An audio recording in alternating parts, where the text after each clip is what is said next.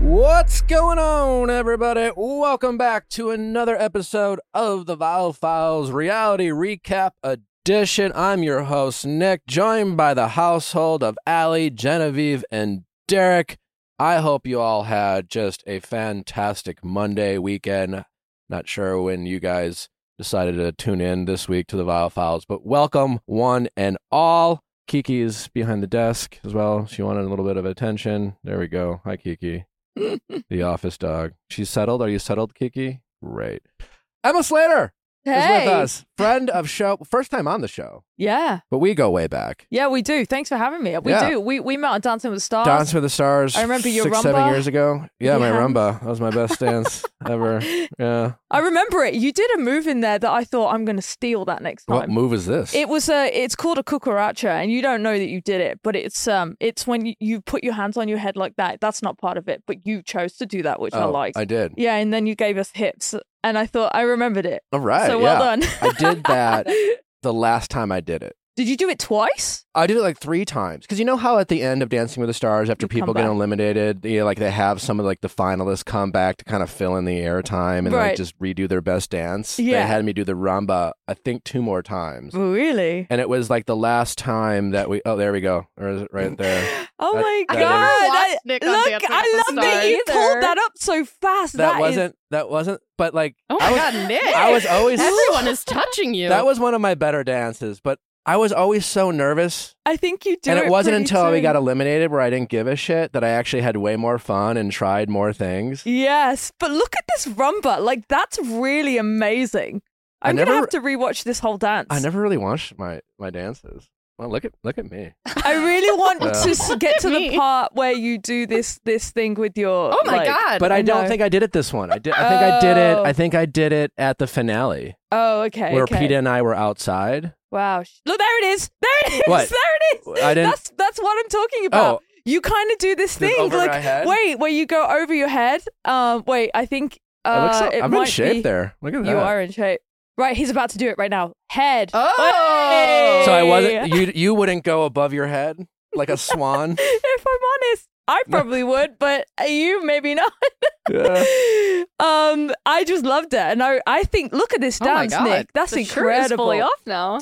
This is like a romance novel. Yeah. Well, that's rumba for you. Yeah. And Yeah. um. Anyways, uh, yeah, I I miss Dancing with the Stars. I had It- such a good time. it is such a fun show, and people don't realize that. Like when you get on the show, your whole world changes, and you know this. Like it takes over everything. Like you cannot wake up in the morning without thinking about steps. You call your partner, your dance partner becomes like your therapist and your chauffeur and your nutritionist, and you're like you know everything. You, you offload so much on your partner. It's just brilliant. So I'm I'm hopefully about to gear up to do another season soon. When you say hopefully, I, it's like every season Yeah, you you all like don't know right if you're going to be on that season because yeah. there's more. What do you call call yourselves? Pro dancers. Pro dancers. Yeah. There's more pros than cast at every season, right? So sometimes people will come back and things like that. So every season, it's a bit Yeah. of a That's basically you don't know, huh? Mm-hmm. We find out, I would say, about four days before the announcement, before everybody else finds out. So it is very, very like nerve wracking getting to that point and thinking, well, I'm, you know, I might be busy for the next three months, I might not be, but it's purely because that they do have more spots and it's, you know, who's available and who they kind of match with the celebrities. There's a lot that goes into it. Do you anticipate being on it?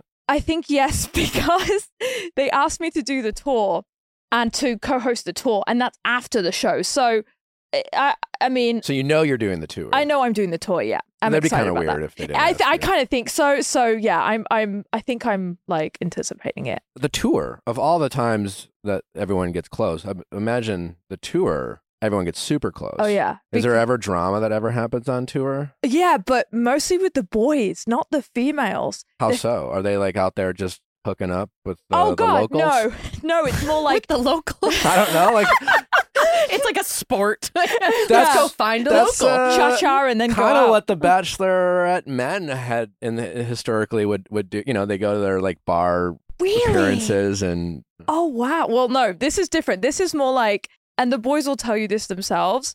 It's more like that's my hairdryer. Like there was an argument one year about a hairdryer, and the girls are basically in our room just talking about makeup, talking about music, you know, listening to TED talks and like Russell Brand because that's my thing. And so we just like get on. But if one of the boys eats another boy's chicken, or uh, you know takes a hairdryer, or does something wrong in a dance, they generally have you know arguments about it and it, it blows over the next day but the girls honestly we just laugh because we just girls just don't do that on tour. Who did you become closest with? it was gabby Windey Oh, okay, she's yeah. my co-host and then also Britt, Britt stewart she's another pro dancer on the show and she's super zen and she's my best friend Uh, have you spoken with Gabby recently? Since she's made some headlines. She's got a Yeah. new got a new girlfriend. she has um uh, have you met her girlfriend? I haven't. I'm dying to meet her. So I spoke to Gabby beforehand. So she had told me about Robbie, and I was just super thrilled and happy. And the way that she spoke about it, like, made me feel really glad for her and happy for her. And so I, I just, I can't wait to meet Robbie. but she seems, you know, friend to friend, really happy. Yeah, she seems so happy. The way she spoke about it, I just, I, I thought that she's 100% in the right place. And she's such a sweet, um, very conscious, like, girl. I just have so much respect for her. And so I'm really glad that she's found, like, the path that she's on and she's found someone that she's having this incredible relationship with. That's amazing. How's your love life going? There is none. Honestly, I I would love I have visions of a guy walking into my life that is um and I don't know if I should say this because this is like way like too much information, but you we know love when too you much information. you yeah. know when you just think, oh, I, I see like a tall guy with like maybe I don't know why blue eyes and maybe British or someone like that very would be ideal. But I Yeah. don't know why that's coming to my head. Tall, blue eyes, Tall, British. blue what color eyes. is his hair? Like blonde, and I've never I don't know a guy so like, like the exact opposite of your ex. of my ex but Yeah. but that's got but it's got nothing to do with sash because so sash i i absolutely love and i think he's gorgeous and i just have so much respect for him but it's more of a i just i just ha- see this this vision like this this Sure. vision and i don't know okay. where that's coming from As you mentioned, Sasha, you're going through a divorce. Divorces are Mm. difficult and challenging and emotional. I'm sure there are a Mhm. lot of things. What's been the hardest part for you? Uh, you speak still highly of Sasha. oh yeah You guys are both in the public light, so to speak. So, what has that been like? And has it been a challenge to try to maintain a level of sil- sil- sil- sil- Civility. Yeah. I thought you were gonna say silliness. Silliness. Well, is it is it hard to still Oh, be silly with each But what other. is, what is that like? I mean, and what advice if, do you have to anyone who you know might be going through a divorce? And it sounds like just not to hopefully not put Yeah. words in your mouth, but like you guys sounds like you just kind of came to the realization that while there might be a lot of mutual respect, there isn't necessarily the love that is required to maintain a marriage going forward. So how do you guys maintain that? Or and I don't want to put words in your mouth. No, like what okay. what has that been like? And you know what advice would you have for someone to who might be going through a similar situation that wants to get through the divorce, but Mhm. still amicably? But obviously that can be triggering because yeah emotions are still, uh, you know, I'm assuming high. What what's that been like? I mean, first thing is, I think having a relationship in the public eye is so hard and it's really difficult when you're trying to navigate how you feel and um and you're trying to keep that respect for your relationship when when like everybody has an opinion. And of course they do because you you are public and you are on TV together. So it is really difficult um and so i would recommend that you know privacy is something that i really really value and i think moving forward that's something i'm going to try to keep with my partner but it is difficult and it's very emotional. So with with sasha we're still like family. So it isn't even really that uh, that the love is not there. It's actually not that at all. We're just potentially in two different places. But the hard part was that the love actually didn't go and it's you know Oh, we still have that. So it's like really weird to to navigate that because it can be very confusing about how you actually feel. Yeah. and we're still very very much in the thick of that or kind of the thick of that. So it's really confusing. But m- my advice for for people that are going through it is like, I don't know if I can really give the best advice. It's just It's your lived some- experience, yeah. Right. I would say have um reach out to people who you think, oh no, they they're too busy with their own lives. They they're not really there to help me. People do want to be there for you and lean on your friends because though it's hard for me to really lean on people because I feel Yeah. like a burden. But it really does help. And at the end of the day, that shared connection that you'll have with the people that are there for you, they want to be there for you. And it will only get stronger and brighter. And you'll only feel better about the situation because you won't feel alone. And it's really horrible to feel like you're going through this really heavy, life changing situation when you feel alone. Yeah, well, that's great advice. Are you able to share, like, when you mentioned, like, you guys were at different stages of your life? It almost sounded like, wh- Yeah. where, where were you guys? What, what was the difference? it's really the kids thing and which seems very interesting because I do want to have kids. I just don't want to delay Sasha's path in having kids because I think I know that he is just he is ready for that. I don't want to talk about him too much because that's really for him to say, but it's about kids. But I mm. do I do want kids. I just I don't know what it is. I'm kind of figuring that out for myself. Sure, that's a big, Yeah. it's a big step in in people's lives. Oh and- yeah, and it's know. not something that I take for lightly, and I don't want to enter into something that I'm I'm not sure about, um, because I I just would never do that. So Is that why. something? Just because we talk a lot about relationships on this show, and I really appreciate your willingness to kind of have this discussion because I know it's not always easy. But if you could like go back in time, Yeah, is we all we all make mistakes, we learn from them. Would you have done anything different when it comes to the conversations that you two had about kids, or is that something that wouldn't be possible knowing that how things kind of evolved over time in your relationship? Does that make sense? yes, it's the second one. So if there's nothing really that I would have changed because that's I was really true to myself. It was mm-hmm. exactly how I felt in the time, and and we did have discussions about kids. This situation has been very much me kind of feeling like a resistance in life and not knowing what that is and why I'm feeling it, and then coming to terms with that in the last few years. And so that's been the real friction and that's been the real hard part. So it really um, had nothing to do with him, and he's always been very much himself. Um, it's really me that's been the person that has just found it difficult to understand why am I suddenly feeling different? Why it's not even Mhm. it wasn't even a sudden thing. It was like a gradual thing and something I had to just deal with. But when it doesn't come on so quick, then it's almost like harder to deal with because then you push it back, you know, the feeling of not being ready to have kids. It gets kind of like pushed back and then you kind of have to address it when it, it you get closer to the time that you discussed having kids. Yeah, no, it can be a challenge, and obviously societal pressures, you know, can be a challenge, and everyone has an opinion, and Yeah. obviously being in the public, like I'm sure, makes it Oh, even harder. it makes it so hard. It makes it so hard. Well, thanks for being willing to talk about it. Y- You know, you can just be yourself, so you're welcome. Speaking of kids in Disney Mm-hmm. movies, uh, have you been following the Snow White drama? No. Well, Disney has been doing a lot of live action remakes.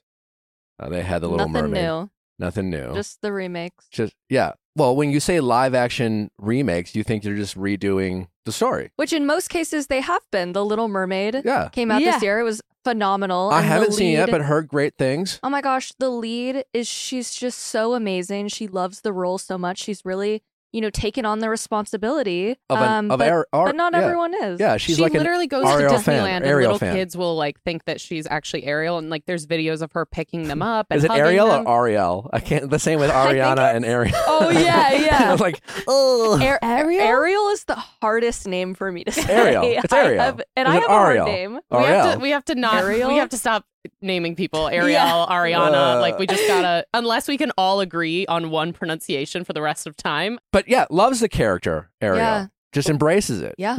Not so much like her Disney colleague, colleague. Yeah. Sister in crime. um, Rachel Zegler, who like is playing Snow White, who apparently just fucking hates the character. It's so- really? yes, it's been going on for a few weeks now, but like it really hit news when Gal Gadot, who's playing the Wicked Stepmother, and Rachel, who's playing Snow White, kind of gave a sneak peek about how like Snow White is no longer going to be saved by the prince. and everyone's just kind of like, wait, is this Snow White? Is this not Snow White? Oh, really? And then recently, pl- can you play the clip, Derek, about her talking about the prince itself? The original cartoon came out in 1937, and very evidently so.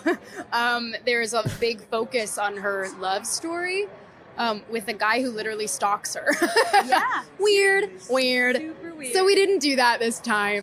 She Oh. talks about love as if it's such a negative thing. It's, right. It's a fairy tale. It starts with once upon a time and usually ends with and they lived happily ever after. Like, Those are like uh, aren't the two most this important is gonna beats end of like, and she lived happily ever after, After. in her uh, uptown studio apartment that she And she was for em- by herself, And she was empowered. Happily ever after Yeah. for the rest Right. of time. It's just like when did when did love become a negative thing? And when it comes to like fairy tales, Right, And- but she can also fall in love with a with a guy. That would be fine. I guess not.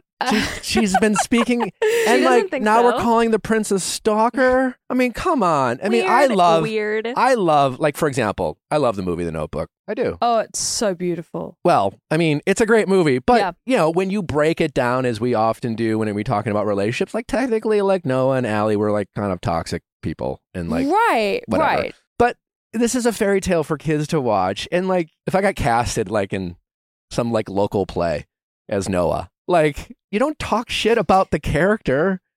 You know, I, I think yeah, exactly. I think that I probably wouldn't have chose those words and inflicted it the way she did potentially. Like, you know, I don't think it's weird in 1937 that there was a uh, this fairy tale and that she went off with the prince at the end and like I remember watching Snow White as a kid. I also just loved the setting. I love the fact that that she was with the dwarfs. I love that like everything about it, you know, in the Disney movies where all the animals get involved that's great. Like, I think it being for kids, that's the thing you want. I think the love is what you want. Like, I know that there's a lot of representation for what happiness looks like now, but it's sometimes it's nice to keep those nostalgic things as they were. But I don't think it was a bad thing. I never saw it that the, I never saw it that, what- what's his name? What's the prince's name? I think it's just Prince. Charming. Just the prince? I never saw it that the prince was stalking her. He was like trying think to he was probably find looking- her. looking yeah, he out was for look- her. looking looking for her, trying to keep her safe. And he it's probably like, saw her and was like, "She's beautiful. I want to find her. I would like a guy to do that for me right now." I, I mean, but like we're kind of we're we're like going way overboard. Like, but seriously, and it's like if this is the message we're sending, we're getting to the place where it's we're Yeah. like, well, I don't want to be called creepy. I don't want to. I Right. don't want to. right, It's like right. we're not going to have anyone pursue anyone for fear of like now. Oh, the prince was stalking Snow White. I mean, come on, no, he no, he wasn't. Like, it's a movie. It's a character. How else are they supposed to? right. Like fairy tales are literally meant to be a way to Mhm. teach young children hmm about adult issues. hmm That's like kind of the point of fairy tales. So they oversimplify like adult issues in a in a in a setting that kids can kind of talk about wh- whether it's love and romance and friendships and adversity like there's a ways to talk about you know these things in very light ways to have like teachable moments when your kids are watching fairy tales to talk about how people treat one another and the villain and and love and and now it's just like just make some other movie just don't make snow Maybe white Maybe that's what should have happened. Maybe it wasn't Snow White that needed to be rearranged in that way. But I don't know because I mean, I we could see it and it could be, oh, you know what? That's a really great change. But maybe there's some there's a different type of fairy tale that that we could write. You know, Yeah. Not, and I say we, not me, because I'm not a writer. but how is snow Emma and Nick Productions. Emma and Nick Productions. I mean, according to Rachel, she was like, "We wrote a different movie." So I, I don't know if Your Rachel's name also. is not on that script, girl. I mean, listen, I, I Greta appreciate her honesty. I pre- yeah, crazy. yeah, is she's it? a- Is it Greta Yeah. yeah, she's co-writing it. Yes. Oh, I do like her. Sure. I love her, I and it just like her. surprises me that she. I don't know. Is writing love out, out of the. Yeah, I mean, I'm sure it wasn't her. I'm sure she has a lot less liberty than we think. Snow White is the original feature full length movie for Disney. Oh, I didn't know that. Yeah, and Hmm. now it's Snow White and like, Magical creatures. magical creatures. Oh, really? So, I mean, we could watch it and it could be like Maybe it's just the way Rachel is talking about it. Maybe, Maybe. we could watch it. Well, she it's said she's not going to be saved by the prince. How the fuck is she going to wake up? No, that's Sleeping Beauty. No, No. Snow No, White is woken up They're by all, a they're all kiss. Yeah. woken up by a Yeah. kiss. Wait, what? She's kind like of She takes a bite of the glass apple. case. That's she looks like she's in a Sleeping coffin. Beauty. Who takes a bite of the apple? No, Sleeping Beauty Snow pricks her finger. I know it's complicated, but So yeah. Sleeping Beauty pricks her finger and falls Yeah. asleep. Snow and then- White eats a bite out of the poisonous apple, also falls asleep. Well, Snow White's kind of dead. Yeah. She like comes. no, she's literally she's in a literally coffin. dead. It's Like, basically a Jesus glass Christ. Coffin. she is. She turns Yeah. in- into Jesus. Oh, Well, Jesus doesn't get kissed by a fair maiden and wake up. That's so I guess it'll be kind of like that. We're just gonna roll the I stone. wonder Oh, how she wakes up then. Ambition. Drive. It'll, like her just drive. She'll just pop up and she just be like, I wasn't ready. I you know? wasn't ready, but she now gets I a am. call that she's on Forbes 30 under 30, and she just like comes out. Like the, the matriarchy will wake her up. Yeah.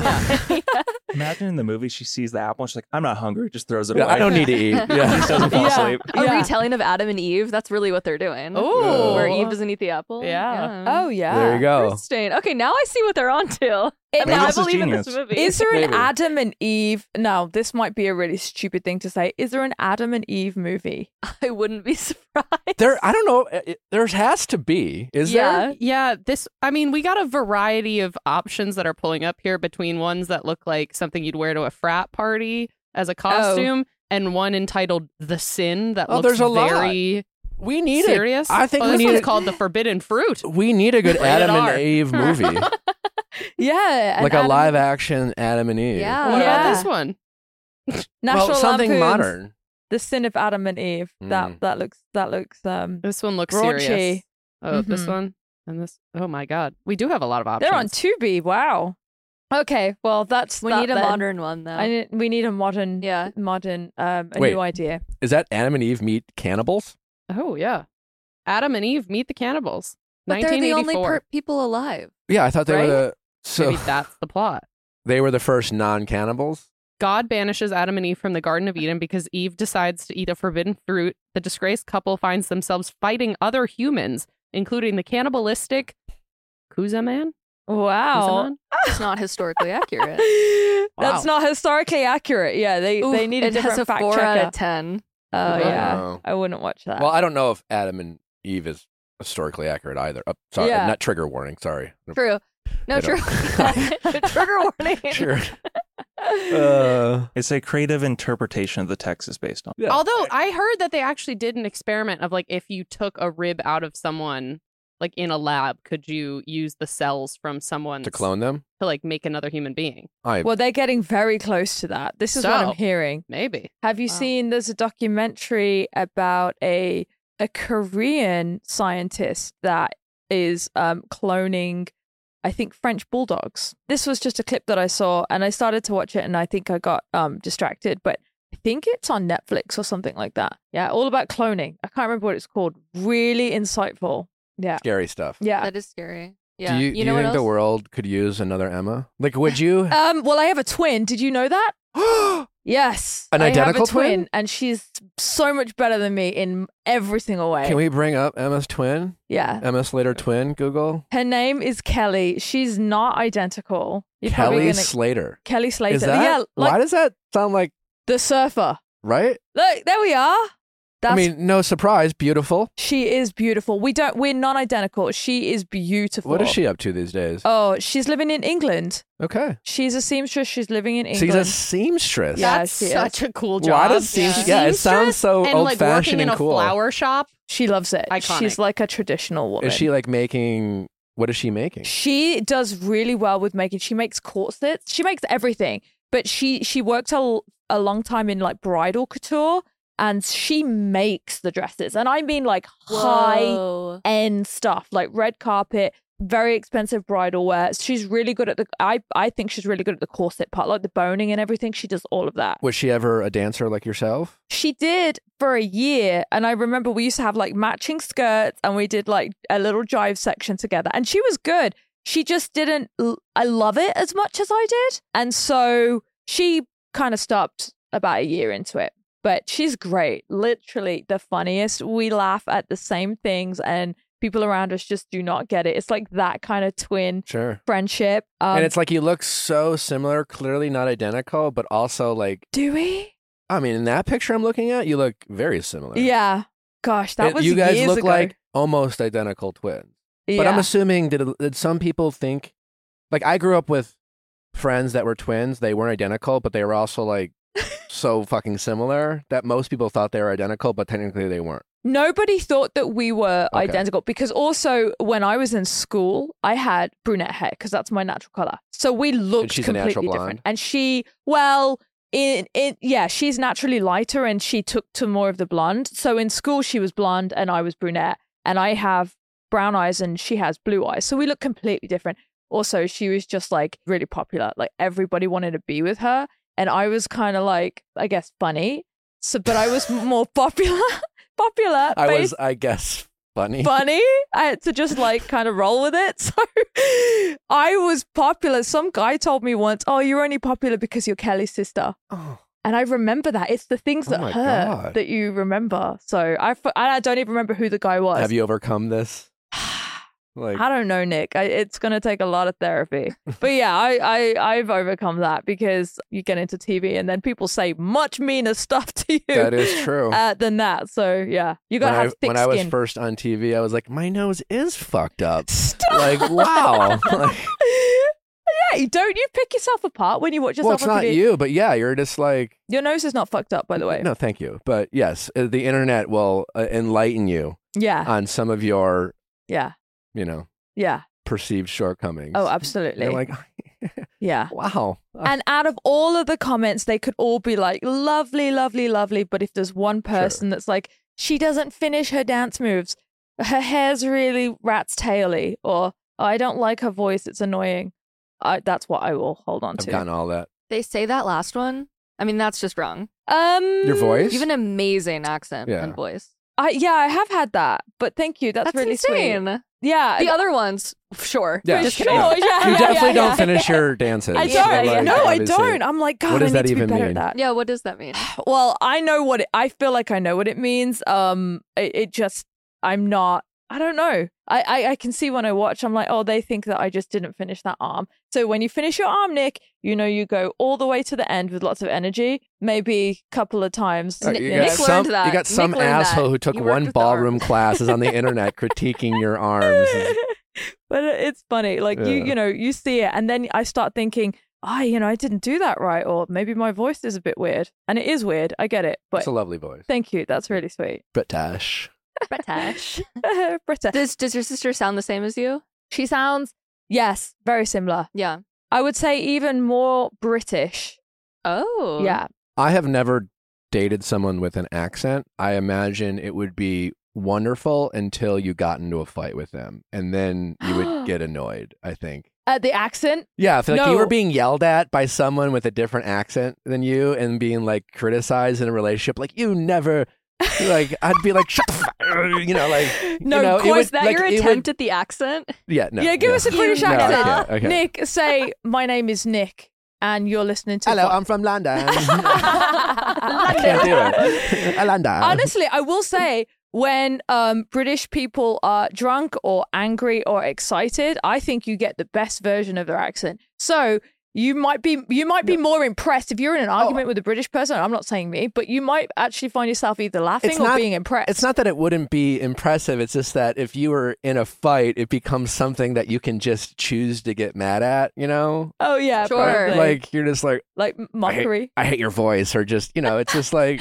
You sound ridiculous. yes, like Yeah. You sound like a Love Islander. Yeah, no, it's like yeah. no, it'd be like uh, Stassi on Vanderpump season one, and when she's like, you would just be like, "What are you saying?" Spooled. Spool. Oh, like, spoiled. yeah, so you'd be like, I can't understand your British accent, or when Oh, you would say something. What is a word that you say that a lot of Americans can't understand? Water. What? I'd be like, water, Water. water. Do you want some water? Like, Every time I order a water, a um, water. the person that I'm with, it, they they never get it first. But like the the person that's serving me will always ask me to repeat what I said, and then the person I, I'm with will usually, whoever that is, will normally just say it in a in an Hmm. American accent. Can you say oil? Oil, Okay. yeah. Well- Aluminum. Uh, aluminium. Yeah. Aluminium. aluminium. well, people from the south say "ol." What? The South hit like Like if you're from the south, like Alabama, they say they, they don't say oil, they say "ol." all. Literally, like they swallow it. "Ol." Yeah. ask- Ol. if you ever meet Natalie, you can ask her to say oil. Where's she from? Alabama. That's really nice. Ol. Wow. Oh, I could listen to that accent. Ol. Oh, Lawyer's also a fun one for the South. Lawyer. They ol- say like layer. lawyer, lawyer, lawyer, really? lawyer. They just like they don't finish Liar. speaking. True. They just like Speaking start a finishing your word dance and they just like swallow the words. Oh, Yeah. Mm. yeah. Yeah. Brooklinen is the internet's favorite sheets, and while there's no such thing as the perfect sleep, there is the idea fabric for every kind of sleeper, and you are going to get it with Brooklinen. You know that we have been huge fans of Brooklinen on this show. I've been a Brooklinen customer for, I don't know, four or five years now. I have everything you could possibly want from Brooklinen, whether it's their sheets, their duvet covers, their all season comforters, their robes, their uh, loungewear. It's all fantastic. It's all insanely soft and incredibly affordable. It's shocking how little you have to pay for Brooklinen given the quality of the products. They have over a hundred five star reviews and counting from their customers, so it's not just me who thinks their stuff is truly incredible. Over a hundred thousand other people have taken the time to let you know just how much they love their Brooklinen. Brooklinen is the perfect way to build your own indoor oasis to escape the heat. Go to brooklinen.com to check out all the amazing product that Brooklinen has to offer. Everything that they sell you is just going to make you kind of feel good just because it's all about just relaxing and comfort and just being your best self. It's soft, it's incredible. I call Brooklinen the eighth wonder of the world. So if you're looking for new towels, new robes, new sheets, go to brooklinen.com. You will not regret it. Shop in store or online at brooklinen.com today to give yourself the luxurious sleep you deserve this summer. Use promo code VIALL for $20 off your online purchase of $100 or more plus free shipping on brooklinen.com. That's B R O O K L I N E N.com. Promo code VIALL for $20 off plus free shipping. Again, brooklinen.com. Promo code VIALL for $20 off plus free shipping. This episode is brought to you by IQ Bar. Get 20% off every IQ Bar product plus free shipping when you text files, F I L E S, to 64,000. We certainly know that Amanda is just touring the great continent and country of Australia while munching on a bunch of IQ bars. Uh, I think she might be IQ Bar's number one customer, but everyone here in this household are big fans of IQ Bar. You know, want to know why? Because first and foremost, they are delicioso. They taste good. Uh, my favorite being peanut butter chip, but they also have an, uh, other amazing flavors like banana nut, toasted co- uh, coconut chip, almond peanut butter chip. I had a lemon blueberry Ooh, a lemon blueberry. I was like, it was a Sunday Mm. afternoon. I'd had lunch. I wasn't ready for dinner yet. I was reading a book for my upcoming book club, and I was like, you know what? I want to feel satisfied. I want to feel like I'm putting good ingredients in my body. So I went over to my pantry and I just put my hand in. I pulled one out. I, And it's good for you. So many of those so called healthy snacks and bars are just filled with a bunch of not so healthy ingredients packed with sugar, but not IQ Bar. IQ Bar is a perfect go to snack or go to breakfast. Pre or post workout snack without the crash that often comes with eating something crappy. It's packed with plant protein for strong muscles, prebiotic fiber for a healthy gut, and healthy fats for clean, crash free energy. Uh, six key nutrients shown to support cognitive energy, performance, and health. No more midday slump. IQ Bar is a delicious crash free breakfast or afternoon snack that will help you win your day. So, right now, get 20% off all IQ Bar products plus free shipping. To get your 20% off, just text F I L E S, that's files, to 64,000 to get your discount. Again, text files, F I L E S, to 64,000. That's files to 64,000. Message and data rates may apply. See terms for detail. Emma, I was thinking more about this man that you're looking for, tall, blonde, British, blue eyes, and it kind of sounds like Joe Alwyn. Who's who's that? back on the market. Should we Taylor set Swift's you up with yeah. Joe? We should set you up with Yeah. Taylor Swift's Really? ex. Oh my God. Oh, wow. that's- really? that does sound I, like her I type. really want them to get back together. I heard they are. I, am I'm a little bit delusional. right Taylor now. and- Someone said that after five months of them not being together, that they I've, has I've it that seen they're the back rumors together. too, and she's Did she follow him back? She doesn't follow anyone on Instagram. Well, did her friends follow him back? Because didn't she have her friends unfollow did. Joel? Do you want to He's date? a- Do you want to Oh. date Joe? Emma? Yeah, Oh, she's like, he's- oh. he's lovely. He's so many He's little Watch out, Taylor. about him. I like him in that picture. Look, yeah, he's not be what I had in mind. Oh wow, he That's a looks, long time ago. Is that him? I was gonna say he looks like a baby. I know he does look like no, a boy. No, he does have a baby one. He's face. she also sings about that a lot. He's actually not my type. Like just so you know, oh, like he's Oh. lovely there. He's actually like my type is not blonde with the blue eyes and tall. I just for some reason just have just- you're like gonna this mix A it up. Graven. vision. You got a craving. Emma has a craving. well, we'll, we're, we'll work on it. I'll keep I'll Yeah. keep thinking because I want him to get back together with Taylor anyway. I heard They they, seem might be. like a nice couple. Yeah. They Yeah. were a nice couple. Yeah. She's ha- Mom she's and Dad. killing it right now. She is threat. Did Yeah. you go to the tour? I didn't, but and I'm not even a Swiftie, but I think I might be now. Like just through just social interactions on the internet. I think I just I should have gone to the Eras tour and I missed it. Well, you still can. It's not over. And It- it's going wait, it's not international. Not in L.A., but Oh. yeah, Yeah. It's uh, where, She's where going how to many the more? UK. How many more? uh like domestic? She's showing. coming back Just for a three more. few. Just three more. And Where then- are they? Miami, Yeah, New like, Orleans, southern. and Indianapolis. I Yeah. think. So she's for the most part like kind of almost done, and then she's bring, doing like spot dates, right? Well, now she has her uh like international leg. Oh, oh, Yeah, oh, oh, yeah. oh. Oh Doing all yeah, go to an international place. What else we got going on, Genevieve? Speaking of, uh, s- you know, Snow White fairy tales, a fairy tale that I think should come true is kids having money and getting what they are deserved. This is what Nick's been talking told- about. I've been Nick's talking been about talking about this. this for a long and, time. and I don't I don't think it was spurred because it happened to uh close together. But you know, we were just talking about the um the Lil Lil Tay Tay. situation last week. the death hoax. Did you see that? No, This- where have I the been? little child rapper- influencer. It was posted on her account that both she and her brother had passed away, and then it came out that it was a hoax. Oh, I saw the But, like, first thing. I didn't know it was a hoax. A day before this all came out, she changed the little bio on her YouTube channel to help me. Like the whole thing is like really crazy. Like really we're like cryptic, hoping that yeah. authorities are getting involved because I'm worried. Oh, it has to. Yeah. I know. I She's a minor. So she had changed the bio on her YouTube channel. Help me. Mhm. How many people, like, how many people subscribe to her channel? I mean, the thing is, is like she was nine when she was peak popularity. Now she's 14. So people don't know To who's manages her accounts, like what's happening. Like, It's an uncomfortable situation. Oh, it I still hope, I- helped me. I, hope. I hope the authorities honestly are getting involved because How it many sounds. subscribers? About 230,000 subscribers. Yeah. Okay. Yeah. Help me. That Yeah. is harrowing the way that's written with a just nothing else, full stop at the end. But it's sad because obviously she was so young that she wasn't like videotaping herself and posting these videos. Yeah. You know, her parents were encouraging this and then they realized they could monetize it and then they were encouraging it more. I'm sure she was getting a lot of internet hate, which is like so terrible to get at such a young age. Yeah. And clearly they didn't care that much. But you see a lot of like children nowadays, you know, parents profiting off of their children on social media. Um, and so next year, child influencers can sue if earnings aren't set aside for them.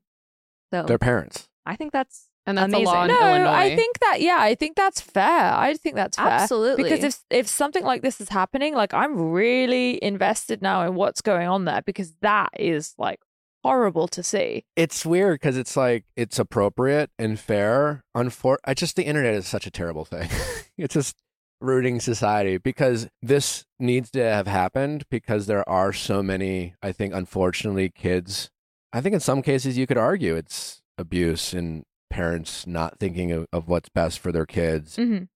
And in some of these cases, you could have parents or families just like scraping by. Then all of a sudden, they find out their kid is a cash cow and they try to justify it because it's like helping feed the family. But these conditions or kids being forced to do all this sucks. But unfortunately, this will also create other problems where this will be used in situations where it shouldn't be used, right? Because anyone can sue anyone for anything, so to speak, now.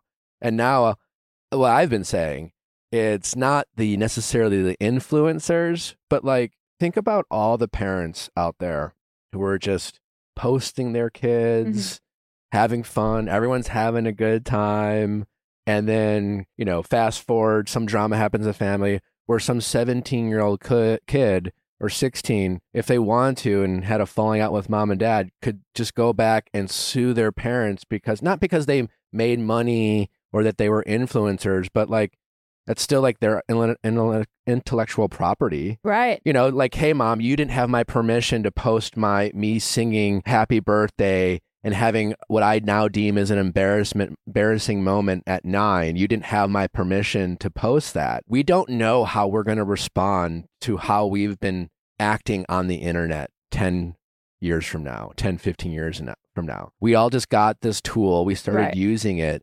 And I think we're fully unaware of like what the consequences are going to be. Imagine any politician running for office 20 years from now, growing up on social media, being a teenager on social media, Right. you know, all the crazy shit that you just don't think about, you know? I mean, if I were a teenager with social media, I would I like to think I was a pretty fucking good kid. I was a rule follower, you know? But like you just you do stupid shit, you Right. know? And that is as they say, the internet is written in ink, not pencil Right. and it's there forever. And parents, you know, want to post about their kids and have fun with their kids and do all these things. And in most cases, I think it's going to be just fine. But you're creating a situation now where parent, like, kids can now sue their parents. And in a lot of cases, it's protecting some very innocent and kids who are being taken advantage of. In other cases, I think it's going to create a lot of like family drama and like weird situations. I don't know. It's it's going to be wild. I don't know. Ah, I see that. I see. I think though, um, what you were saying about set aside funds, like if a parent has made money from from kid their Yeah. kids, maybe that is a good rule to have. But you know, I still probably when I have kids, like I'm gonna keep some things private, but I, am probably still gonna want to post pictures of us all together, like having Well, that's fun. the thing too. Yeah, like you know, Nally and I we're pregnant now. And we, you guys asked us last week, how do we want to like? What's the decision to like? Do we share our kid's face and Right. things like that, or pr- protect their anonymity? And like, we don't really know the answer to that. But yeah, like, just to think, it's it's you do have to think about those things. Yeah. And even if you're not in the public eye, I, well, that's kind of my point. Is that everyone is going to have to start thinking about this because Right. I think this is an example of how society is adjusting to social media and going back and saying, wait, what are we doing? We haven't prote- been protecting these kids for the past 15, 20 years. yeah, But like that's this is a reaction to, you know, society. And I think this is just gonna only evolve in terms of you know, proper etiquette of posting, posting kids, posting your own kids, who has the right to do that, who owns that intellectual IP? Is it the kids? Is it the parents? It's kind of a wild, you know, uh, insight to I think the future. Yeah, I I don't know about social media. I think there's so much trouble that it causes. It's sometimes when you have those breaks where it's just a week off, don't you find that you're really happy? And that gives you so much peace. That Oh, to yeah. me is amazing. Yeah.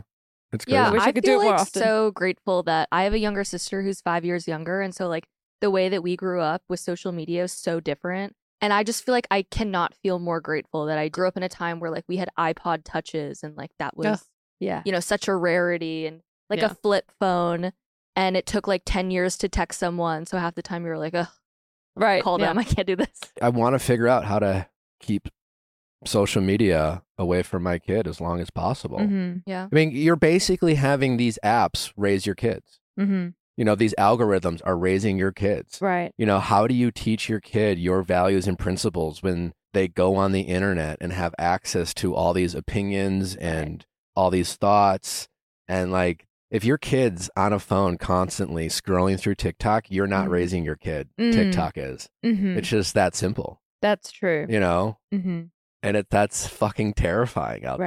there to sit there and try to think i'm going to teach my kid this and i want to teach them these values good luck if they're on their phone Right. constantly scrolling through tiktok and learning about god knows what Right. you know It's crazy And to me. everyone you know that that the social experiment that documentary on netflix every person who's ever created something on social media doesn't let their kids go on social media Really? yeah and they're all I like watched yeah. that. Yeah, the documentary. yeah and they were just like do your kids have phones or access to the internet they're like fuck no Oh wow. because it's, It's, just because they see the studies about what happens to the brain when you grow up with that or when you spend an hour doing that versus an hour of walking outside. something else that's been on the internet that we've been covering a lot is Kevin Costner's divorce. I'm so invested. I for swear to God, no we have we have an update. I don't even follow this man's career, but I have been following this man's divorce. When he gets divorced, it's always a big deal. yes, there's been something new every single week, and this might not. Be. Is she still living in the pool house?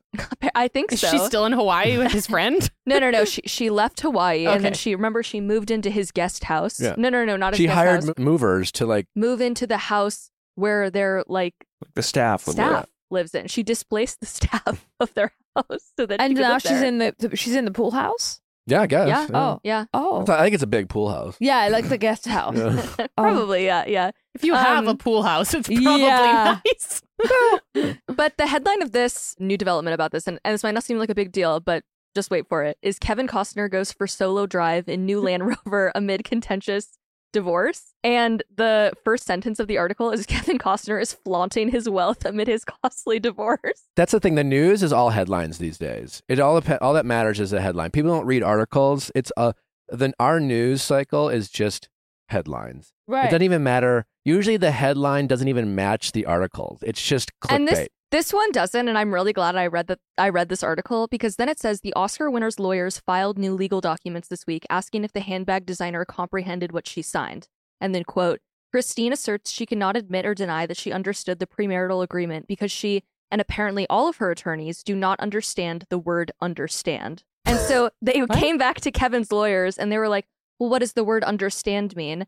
And his lawyers sent back like the dictionary. the lawyers are making Yes. so much money. Oh yeah. yeah. Oh yeah. Uh, but it's Arguing not over the world. really. It's not really. Um, obviously, like she understands what the word "understand" means, but it's more like how they meant it, right? In that language, I'm assuming is what she's talking about. I just would love to be like a partner at one of their law firms and like go up to all the associates in their cubicles and be like, someone get me the definition of understand now.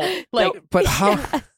I feel like there must be like a divorce going on between the divorce attorneys too, because now they're just like being cheeky with each other. oh, this is the ridiculous. fact that they did it like that, they were like, "Well, you can tell, lawyer, marine." Also, like, is a is a Defender Land Rover super nice and expensive car? But as far as a celebrity go, I wouldn't say that's how they would flaunt their wealth. I think that that's a that's a massive clickbait. Yeah, because I mean, it doesn't look brand new. I mean, I it's a don't little know. dirty if I'm being is. honest. Yeah. I mean, I wouldn't say he's flaunting. Would you? Mm. Well, they said a Lux white vehicle. Ooh, Lux. They think It's it's, a fancy car. Well, it It is. is. yeah. It's a beautiful car. I actually want one. I want one really bad. Hmm. But uh, and, and I think it is. It's not. It's not cheap. It's very pricey. But like, I would be more shocked. I think if I mean that's kind of what I expected him to be in. I wouldn't say it's like not Kevin Costner. I would be more shocked if he was in like a beat up Subaru or minivan. yeah, Subaru's great, but like you know, just because he's Kevin Costner, I just I think Yeah. that would be more shocking to me. Needs a wash though. Team Kev. Kev. Team, Team Kev. Kev. Team Kev. Yeah, tough to get a white car in general. Yeah, I know. I would love a white car. I think they look so nice. Are But Are you a Harry Styles fan? um, yeah, I am. I Me really too. like his I'm a music. big Harry Styles fan. You know who isn't a Harry Styles fan? Who? Billy Porter. Why? I don't know if it's if it's not that he's not a Harry Styles fan. So Harry Styles was on the cover of Vogue. He's been on the cover many times, and he's usually in kind of a more feminine outfit. Uh-huh. Um, Or dress. right. yes, yes, which has you know been criticized by many. Someone like Billy Porter is saying that you know Harry Styles is white. He's Jeez, look at that headline. Damn. yeah, He, wow, he's, that's he's incredibly famous and protected and something like this isn't like a risk for him as it would be for someone else Are you talking about Harry or Billy? yeah for harry for harry because he's you know he's white As, he's like, a attractive celebrated he's wealthy white he's man, yeah. yeah yeah and it it kind of sometimes comes across that harry is like doing this for Clout. yeah But isn't that a very dangerous suggestion? Because how do we even know about like what Harry Styles does behind closed doors or his sexuality? I think hasn't he been fairly non-committal to like what his preferences are? Yes. But that's kind of the point that he hasn't really said. And so to some, it can seem like he's profiting off of this while also maybe not even being part of that community. To me, this just looks like a long way of Billy Porter saying it should have been me on the cover. I don't know. I feel like Harry Styles definitely has a right to, maybe I'm wrong, but a right to not talk about the things his sexuality if he doesn't some want to talk about it. Mhm. Do you know what I mean? Like if you don't, I don't think he, I don't think he necessarily need, and maybe he doesn't know. So, so I don't think he necessarily needs to announce that for everyone. And I, I know people feel entitled to like an answer, but like, what if he just wants to make music and just be this really great, awesome guy, which I've heard he's lovely. and also feel comfortable, you know, wearing more feminine stuff. I think he looks great. Yeah. Absolutely. Because they always talk about gender and sexuality being a spectrum. Um, as a straight heterosexual man myself, I have, I think, feminine feminine characteristics and, and I enjoy what are often perceived as more feminine things rather than the more masculine activities. And maybe that's where Harry falls, where it's just like maybe it's just me feeling more comfortable, you know, expressing himself through what are perceived to be, you know, socially more feminine things like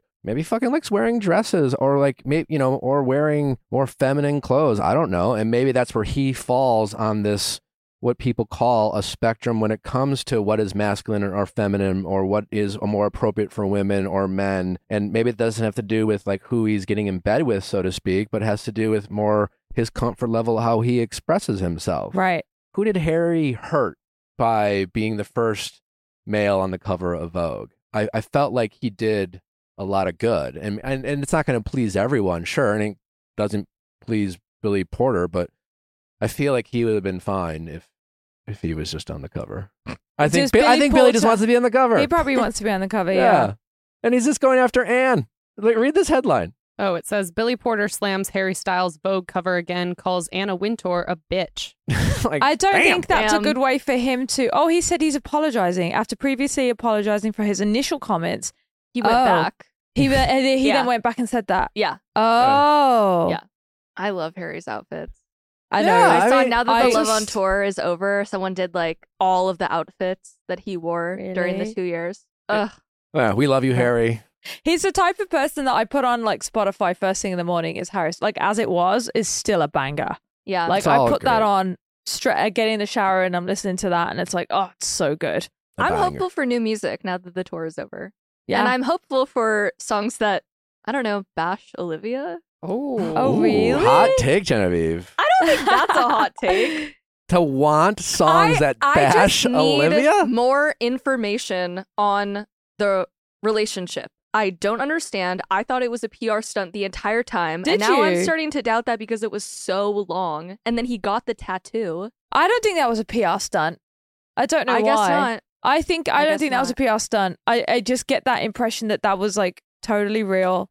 I um, we'll just never know. I think some relationships in the public eye, like most things, I think things aren't often mutually exclusive. I think two things can be true at the same time. I Mhm. think you can have relationships that start in the public eye where if the people are being honest, which they've rarely ever are. hmm I love, you know, little teaser to Men Tell All.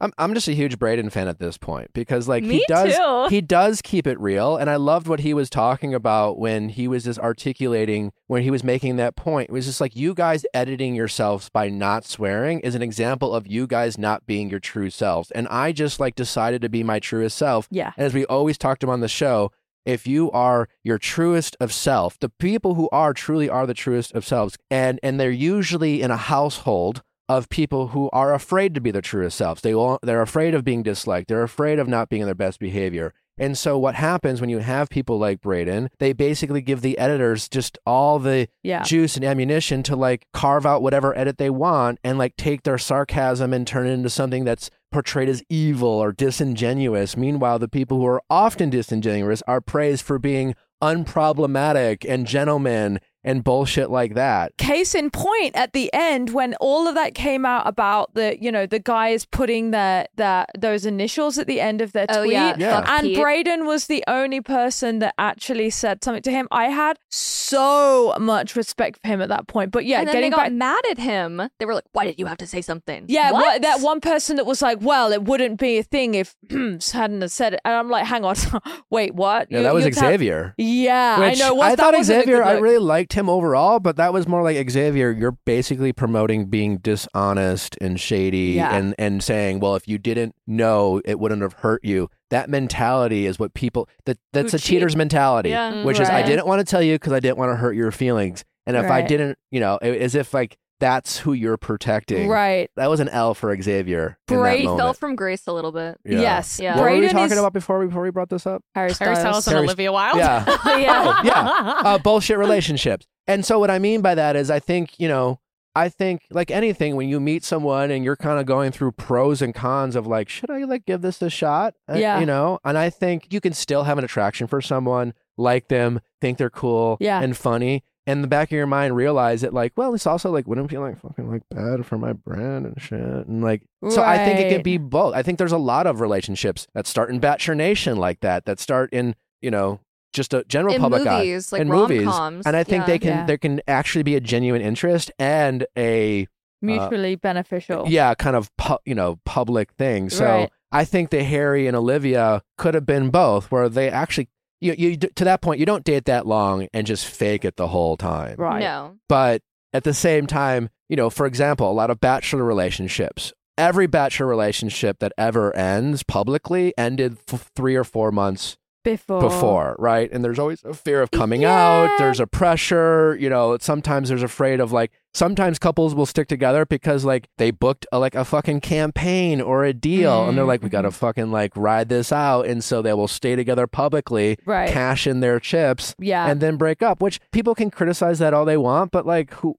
I don't know. It's it's sometimes hard to truly be honest with yourself right. and I, I just think it can be both for press and also in a lot of cases genuine and real Right. and i think those can often overlap and, and cloud the picture I agree. I think it's not it's not like a clean thing when you're having a relationship that's also in the public eye. So different to the just having like a, you know, a regular relationship that doesn't have people having an opinion every two cents. I I think it, it would be so much less pressure to have a relationship outside of that. yeah I also wonder if they, you know, we're seeing all the comments like this is a PR relationship or just hating them together. They were like, "Mm, well, fuck you. We're gonna stay together two fucking years. could be that too We're gonna get a fucking tattoo. Do you think? Yeah. I'm also just jealous. it could be. I love well that's the thing harry unfortunately for harry and i don't i think it's different for women i think because i did i don't feel like as many people hated joe joel sorry Joe. joel Joe. is it joe Who's Yes. Joel? Who is Who Fuck are we if I know. talking about? i don't know exactly Who joe are we talking about? i thought it was erwin Alwyn. alwyn whatever the fuck taylor's, Taylor's- boyfriend taylor's Joe, ex-boyfriend Oh. Joe Alwyn. His evil twin. Joe Alwyn, is it? Joe Yeah. Alwyn. Okay. Well, anyways, I literally didn't know who we were talking Yeah. about for a second. Joel Irwin, though. Somebody out there he's called just Joel Taylor's Irwin. ex to me, you yeah, know. yeah, yeah. But I, he didn't get all that much hate, and I just feel like when it comes to Harry's audience is mostly women, right? Is that Yes. safe to Yeah. say? Yeah, I guess I don't Yeah, know I mean. Genevieve literally just admitted it's because she's jealous. Right. Yeah. And Yeah. so, no matter who Harry dates, is unfortunately for that person, it's going to be hell. Oh yeah, oh, I I, don't think do his not envy new, that. The girl that he's been seen with recently, I don't think it's been getting as much hate. I, I agree because that it's in not general, like it's- official yet, you know, because it's True. not like it's all speculation. and speculation. the circumstances around Olivia were also just so strange. Like she was his director, that was like kind of a weird. And then there Mm. were all the rumors like she wasn't really doing her job because she was like forfeiting directing to like hang out with him in his trailer. It, it was just all like very messy. At the end of the day, I would say 98% of that hate, and thank you for being honest, Genevieve, comes Yeah. from a place of it should have been me, hmm. Yeah. Yes. not her. Yes. You know? And it's so it's crazy, easy to pick apart somebody and say something like, "Oh, she's neglecting her job," which is probably like really not true. I don't know, but like it's likely that she's not. She just happens to have half an hour where she really doesn't do anything, so she might have gone to his trailer just to hang out with her. also, who wouldn't? Boy. Who wouldn't? Right, exactly, exactly. It's just it's so harsh. I would. Right? I- Yeah. Fuck the movie. If Harry fucking Styles naked in a trailer. Just kidding. I mean, I'd I don't know that he was naked. walk in. if the trailer's you know? rocking, don't come knocking. That's what they Exactly. say. I would like bring him clothes, you know? but I'd hold them behind my back for a little bit. yeah. Nutrafol doing amazing things to the hair on your head. Women, women suffer from hair loss. I know it's uh we always hear about the men, but women can experience that too. Whether maybe it's just breakage, maybe you've been a little hard on your hair with some of the maybe you've been dyeing it different colors, maybe you've put in extensions, all of these things that uh, I've learned uh, just through being around all you great women out there is also that life Life- life will stress you out. and i'm also like us women our bodies go through so much so whether it's like hormone changes menopause all of that stuff can have an impact on not only what's inside our body but what's outside of our body and a lot of people whether again it's pregnancy menopause anything that our bodies are going through that can have a significant impact on our hair as well.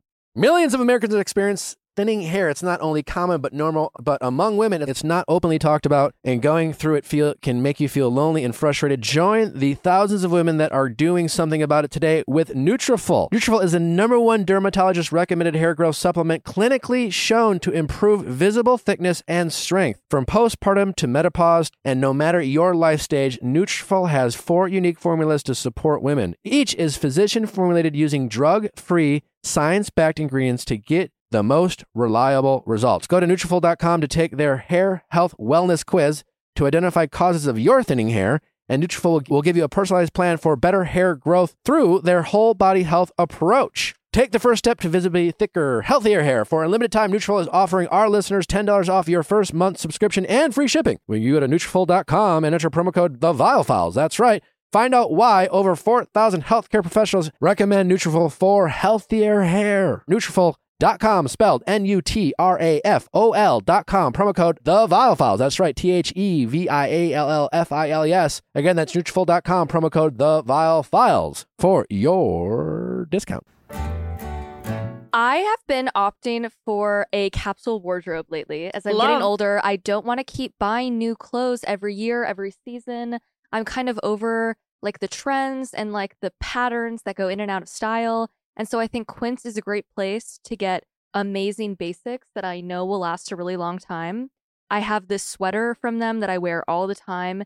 It's like plain kind of eggshell white. It's so comfortable and I just know it's a material that'll last me forever. I have a ton of tank tops and t-shirts from there that I know I won't have to. they literally have every everything they have everything you would need for like your own self or if you're traveling Like, Yeah, instead of wasting money on that flimsy fast fashion haul that so many of you are doing on the regular, as Genevieve mentioned, Quince is the spot for quiet luxury without paying luxury prices. Quince offers a range of must-have items like 100% European linen under $50, luxurious mulberry silk skirts, and of course Italian leather bags and 14 karat gold jewelry. All their prices are 50 to 80% less than similar brands. And because Quince creates timeless classic styles that won't go out of fashion, you'll have them in your closet forever. Quince partners directly with top factories to cut out the cost of the middlemen and pass the savings on to you. What's even better, Quince only works with factories that use safe, ethical, and responsible manufacturing practices and premium eco-friendly fabrics and finishes. So you can feel good about getting high quality items that last longer. You got to check out Quince. Upgrade your closet this summer with Quince. Right now, go to quince.com slash V-I-A-L-L. That's Q-U-I-N-C-E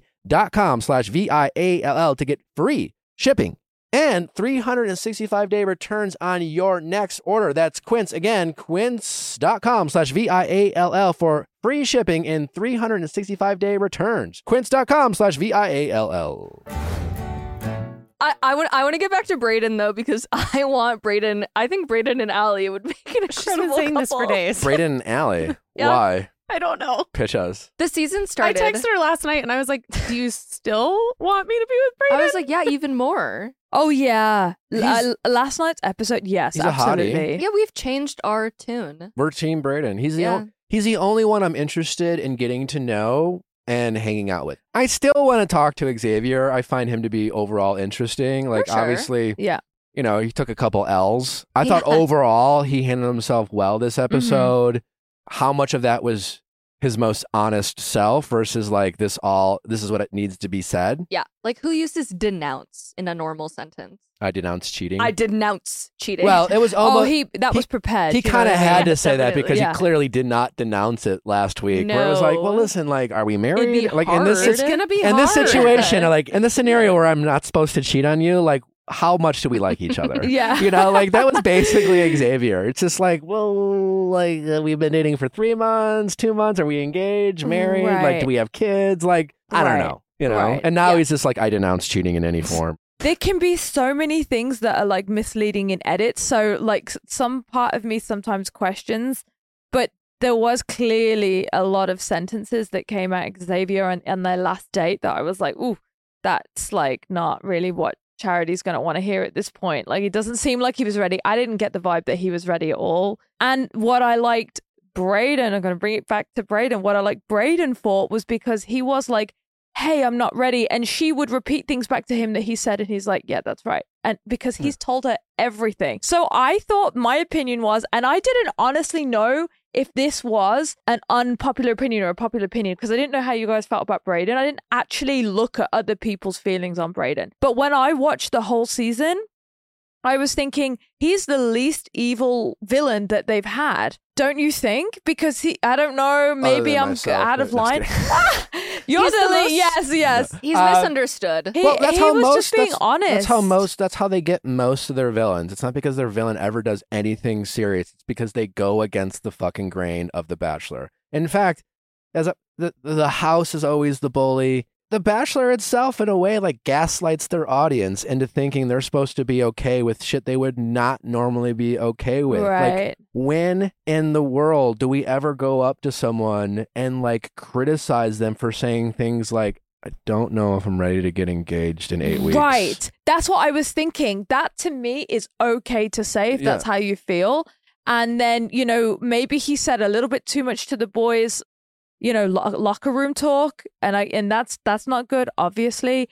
But for the most part, I thought he was being pretty honest. So I ca- I caught myself thinking, did I miss something? I think the boys, just the other guys in the house or the other guys that were there, um, didn't just really take to him being outside of the grain. No, all those other guys expose themselves as being not totally honest and not totally themselves, kind of bullies. Yeah. You know, Yeah. that whole like fuck Pete thing. That was That's so mean. juvenile. That I was know That's that some high school I can't bullshit. And that. like to think that they're out there doing it and Pete, honestly, he should do what Ariana did with the "fuck me" in this T-shirt and make a "fuck Pete" T-shirt. he should make t-shirts. People now. will buy that. You should be a marketing expert. I'll email him. if you're not. yeah. Yeah. and then I'll text Brayden. But that is Details of your quite date. honestly, that is that is more the norm, you know. And, and Brayden, he he revealed another kind of hidden secret of of the Bachelor household, which is like this idea where people const they're so fucking two faced. They will Yeah. be friends to your face, Yeah. and they'll be in your room, and you'll think they're best friends. My first season on Andi's season, I thought I was friends with everyone, only to go back and watch it. And like, granted, a couple times, like like with Brayden, like I had a couple people just out of nowhere come at me, but you go out and watch it back, and it wasn't out of nowhere. yeah. But they are just like two faced and talking shit behind your back. Every season, people will do this. They will admit off camera that they're like, "Oh man, like you know how it works. It's just like it's just a show, man. Like I just was doing." You know, they will be the ones who will blame it on the show and be like say like, "Oh, I just like kind of had to do it," while they're accusing the person of being there for the wrong reasons, being disingenuous, being Right. fake, and and to justify their actions to that person offline, they will almost always say, "Well, man, like you just like you know how it is, like man, like I just I was just kind of doing what I was supposed to, and like you know, you, we're cool, right?" And right. it that shit happens every fucking season. Right. And it was kind of clear when he said, "Oh, like Tanner, you and when I like I like Tanner." But he was like, "Tanner, you and I were like roommates in that." And that's like kind of interesting to hear because he probably had no idea that all this was happening. Yeah. And then also I kind of picked up on is it John? Really nice guy, like super cute. He said, "Oh, I he had Brayden's back, like from he was defending him for like the first, you know, good chunk of the season." And I thought I actually really like John, and I kind of trust his character because he seemed like a very, very nice Which guy. John? John is the one You look where like the football player. Yeah, that's who I was thinking Him, about. Yes. Yeah, like really, really sweet guy. But he was the one who was mad at Brayden at the end because He was mad because he got interrupted, but until and and really, I think it wasn't even a massive. Uh, well, I don't know, maybe it was, but like Brayden was like, I, I thought your conversation finished. I think that was a thing. But up until then, he had said on uh, the Men Tell All that, oh, I had your back, and like, and I thought, oh, I quite like that because I trusted for some reason I really like that guy, and so I trusted his opinion. And I think like it's interesting because like imagine trying to have like that situation happens on the show. You try to have let's say like a one on one conversation with Brayden on the bus, and then you just have the whole house angry behind you. if you don't have the strength to to kind of remove yourself from the situation that's being put on you and if you don't have that strength to think no, that's actually not how I feel. Like, I think you should always try to defend the person that um, needs compassion in that moment. Even if Brayden's really being, you know, uh, completely disrespectful, you, you've still got to give him the time to like explain and to hear you. Like, there's no sense like shouting it out. I just don't get that. I think every season of The Bachelor or Bachelorette, there is bullying that goes on, and it always comes Right. from the house. And I think this social media thing, where it was this F Pete kind of thing, that mentality, the reason why these guys felt compelled to do that is because it was the same behavior that they were having on the show. And they all feel justified for it because in that world, they're being told that they're right.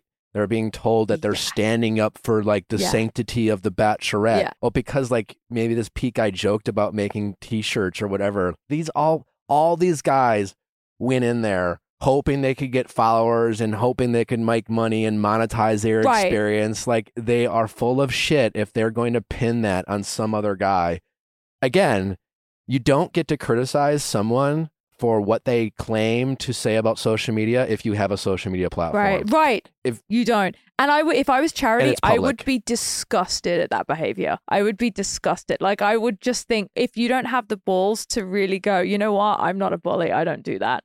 That's that's something that I- that crosses a line for I- me. weirdly, like the leads usually fall into it because it's not. I don't. It's like it's not any one person. It's just that mob mentality. Because like you know, Charity kind of leaned in throughout the season of like tweeting at Brayden about like, well, you know what you should have signed up for. You know, as if like Brayden knew what it was going to get be like. And again, I'm not blaming any one person, but it, you know, like with Xavier, when you think about it in real life context, you know, like he didn't handle himself obviously very well in that Mhm. Discussion, and he said a lot of things that make it seem like one. I, I just don't think Xavier's ready to get engaged. Period. Right. And I'm sure he had a lot of respect for Charity, and I think he really cared about her, but I don't think he ever really thought he was ready to get engaged to Charity. Right. You know, and I think that's uh, ultimately why he left because Xavier is clearly not stupid. yeah. He's in fact, you could argue, incredibly smart. He knows how to talk. He knows how to articulate himself. And so it's just not a it's not an accident that he handled himself so poorly because I think deep down he knew this isn't my person. But at the same time, think about it. Regardless of what what we think of Xavier being unfaithful to whatever past girlfriend, like he doesn't owe anyone, including Bachelor Nation to or charity, to come on that show and publicly put out his dirty laundry about maybe something that happened a year ago. Mhm. That's a lot to ask for someone. Was he wrong for cheating on this person? Sure. It was he was Right. totally wrong. And I'm, I hope he learned from that lesson, whoever he Right. hurt. But like even Charity is like, I should have you should have told me right away. And I get where Charity's coming from. It's Charity's journey. Let's apply that to like the real life situation. Mm-hmm. Xavier is supposed to come on this show having known Charity for two weeks, not sure how Charity feels about him compared to the rest of the other guys, and then just like expose himself right. and open himself up for criticism. So listen, everyone who now meets Xavier in public, whether they knew him before or not, is gonna be like is gonna know what he I did. No, it's really And it's a lot to like put on yourself, and it's a lot. So to criticize Xavier for waiting until he was sure about his feelings for charity and before he wanted to publicly on national television expose that self and open himself up to criticism is a lot to fucking ask anyone totally. you know and so i get where charity's coming from but at the same time realistically i i don't think we can sit there and criticize xavier for Yeah. not showing up on the bachelorette and be like just so you know i cheated on my past girlfriend and i've done this and i need to make sure i'm honest with charity about it like it makes sense that he needed to at least wait to make sure this was someone he was Yeah. you know wanted to really fight for Yeah, I, I definitely, um, I definitely felt for him yesterday when he was talking about. I found it really difficult, and I've gone into therapy, and you know, I just feel that, um, I feel like everybody deserves a bit of compassion, and you could tell that that was a really hard thing for him to go through. And he probably would have preferred to have not done that on national TV. And just the situation that he's in, where he has to, I can imagine he was kind of, you know, you have to do this, you have to do it here at this point. That's really rough. And so, yeah. what do we think of sean jumping up sean he's so insufferable I the, the peace sign. Wait, did he do a peace sign? he's just like. I, uh, uh, like when they went around to the, all the guys and Yeah. they were like, and Sean, I swear he like held up a peace sign. I was a little confused when he got the rose at the end. That I know that he got. Did you see he got a rose given to him From by Captain Uh, Tom. yeah. Captain Tom? Is that Yeah. his name? Okay, so I remember that Captain Tom was he was a good character on that New Orleans date. I liked him very God bless much. Captain Tom. yeah, I thought he should be a recurring role for sure. Yeah. Absolutely. I mean, honestly, and I just love that he's like showing up with his like camo top. Oh, I love Tom. He doesn't know Charity's name. No, Yeah, yeah, chastity. Jesse keeps saying Charity, Charity. He's like, yeah, yeah, yeah, Yeah, yeah, yeah. chastity. I, we're saying the same thing. Yeah, yeah, yeah. I'm really. This is going to be one of the more kind of. I hate to say it, but like, what are the stakes for the remaining of the season? She's not picking Joey. We know this, right? Like, That's what I think. I think she's gonna go Dotun, yeah, and I So obvious My. I would I would be heart eyes if that happened because I just love him. Yeah. Holy cow, he's great. His family. but there's no stakes. It's just like, why are they going to make it dramatic? I do think that she likes Joey very much, and you know, it's the crying when she leaves him that makes me go, okay. So that like I can tell that she likes him. Eh, She respects him. Do you reckon that's just it? I don't Yeah. know. If you if you're crying, like if you're holding someone, you're crying at the end. Maybe she's crying because it's like I, I don't want to hurt you. Maybe she ends up with him. We don't know. But to me, I was like, I feel that she's attached to him, to Joey. I don't. You don't think so at all? But you've been in this, so you kind of know how that goes. But My don't you understanding. think you could be in love with two people? Me, I don't think that actually. You don't think that she I think you in- can be infatuated, and I think you can be attracted, and I think you can have chemistry with two people. I think you can have a connection with two people. But my version of love, and that's just everyone's version of love is different, is to have one. I can't. I can't. I don't think you can be in love when you are confused or unsure about other people's feelings for you. Mm-hmm. And I don't think you can be mutually in love if you don't have a strong emotional connection and have the security of knowing that the person across the table from you knows some of your shortcomings, accepts who you are, accepts some of your faults and things like that. That's just not possible in that environment. And I certainly don't think it's possible with multiple people, but Mhm. I certainly think you can have strong feelings and infatuation and, Mm-hmm. and feel a connection. With Joey, I just think I see a lot of mutual respect, you know, Yeah. and I think Joey's been brought forward to be their next bachelor.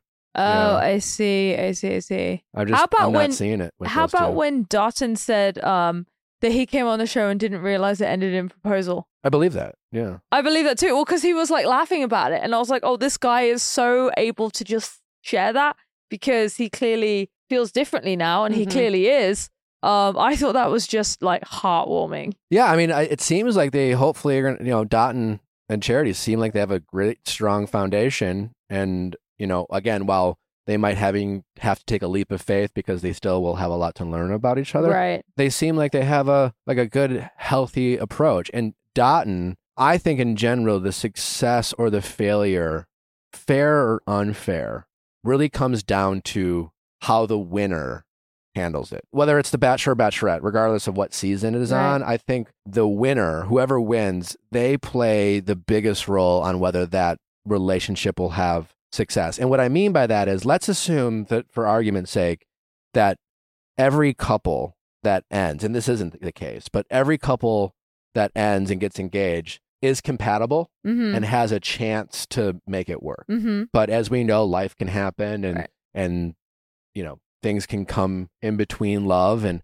and maybe there was a lot of love there, but shit happened and you weren't able to work through it. Uh, that's not the case. Usually you find out that they weren't compatible. Right. Well, we have some interest that maybe we're just two different people. But Yeah. let's just say, for argument's sake, there is a lot of compatibility. It's so hard for the winner to be okay with things that they're not supposed to be okay with. The the bachelorette or the bachelor, the show itself is that thing where and again, you kind of have this kind of gaslit mentality where you're on men tell all or women tell all being like, "Hey man, like everyone like one of the guys on the tell all was just like, "We see Charity making out with all the dudes, so like you shouldn't let it bother you." And it's like when you say that out loud, it sounds fucking insane as if Yeah. like Brayden's not supposed to like have a hard time with a woman he's developing feelings with making out with a bunch of other guys, but because she's making out with multiple guys, that's supposed to make it easier? Like what and what Right. fucking planet? Right. Right? But because none of these guys don't actually have a connection with charity and they're kind of off the show or they're in that bubble, it's easier to say. But the winner, the winner when the show's over, they're in the real world. Right. You know, they're trying to make a real relationship work in the real world where they're, they're no longer sharing the lead. They're no longer going on group dates. They no longer go on a one on one date and have to be okay with the next day that Mhm. same person going out with someone else. They're trying to start a real relationship. But then they have to watch it back and they have to like watch all the time, whether real or not, or whether played up or not. That like I imagine, assuming Dotun and Charity are together, I would imagine if they watch it as a couple together, it's going to be very difficult to watch back her interaction with Xavier.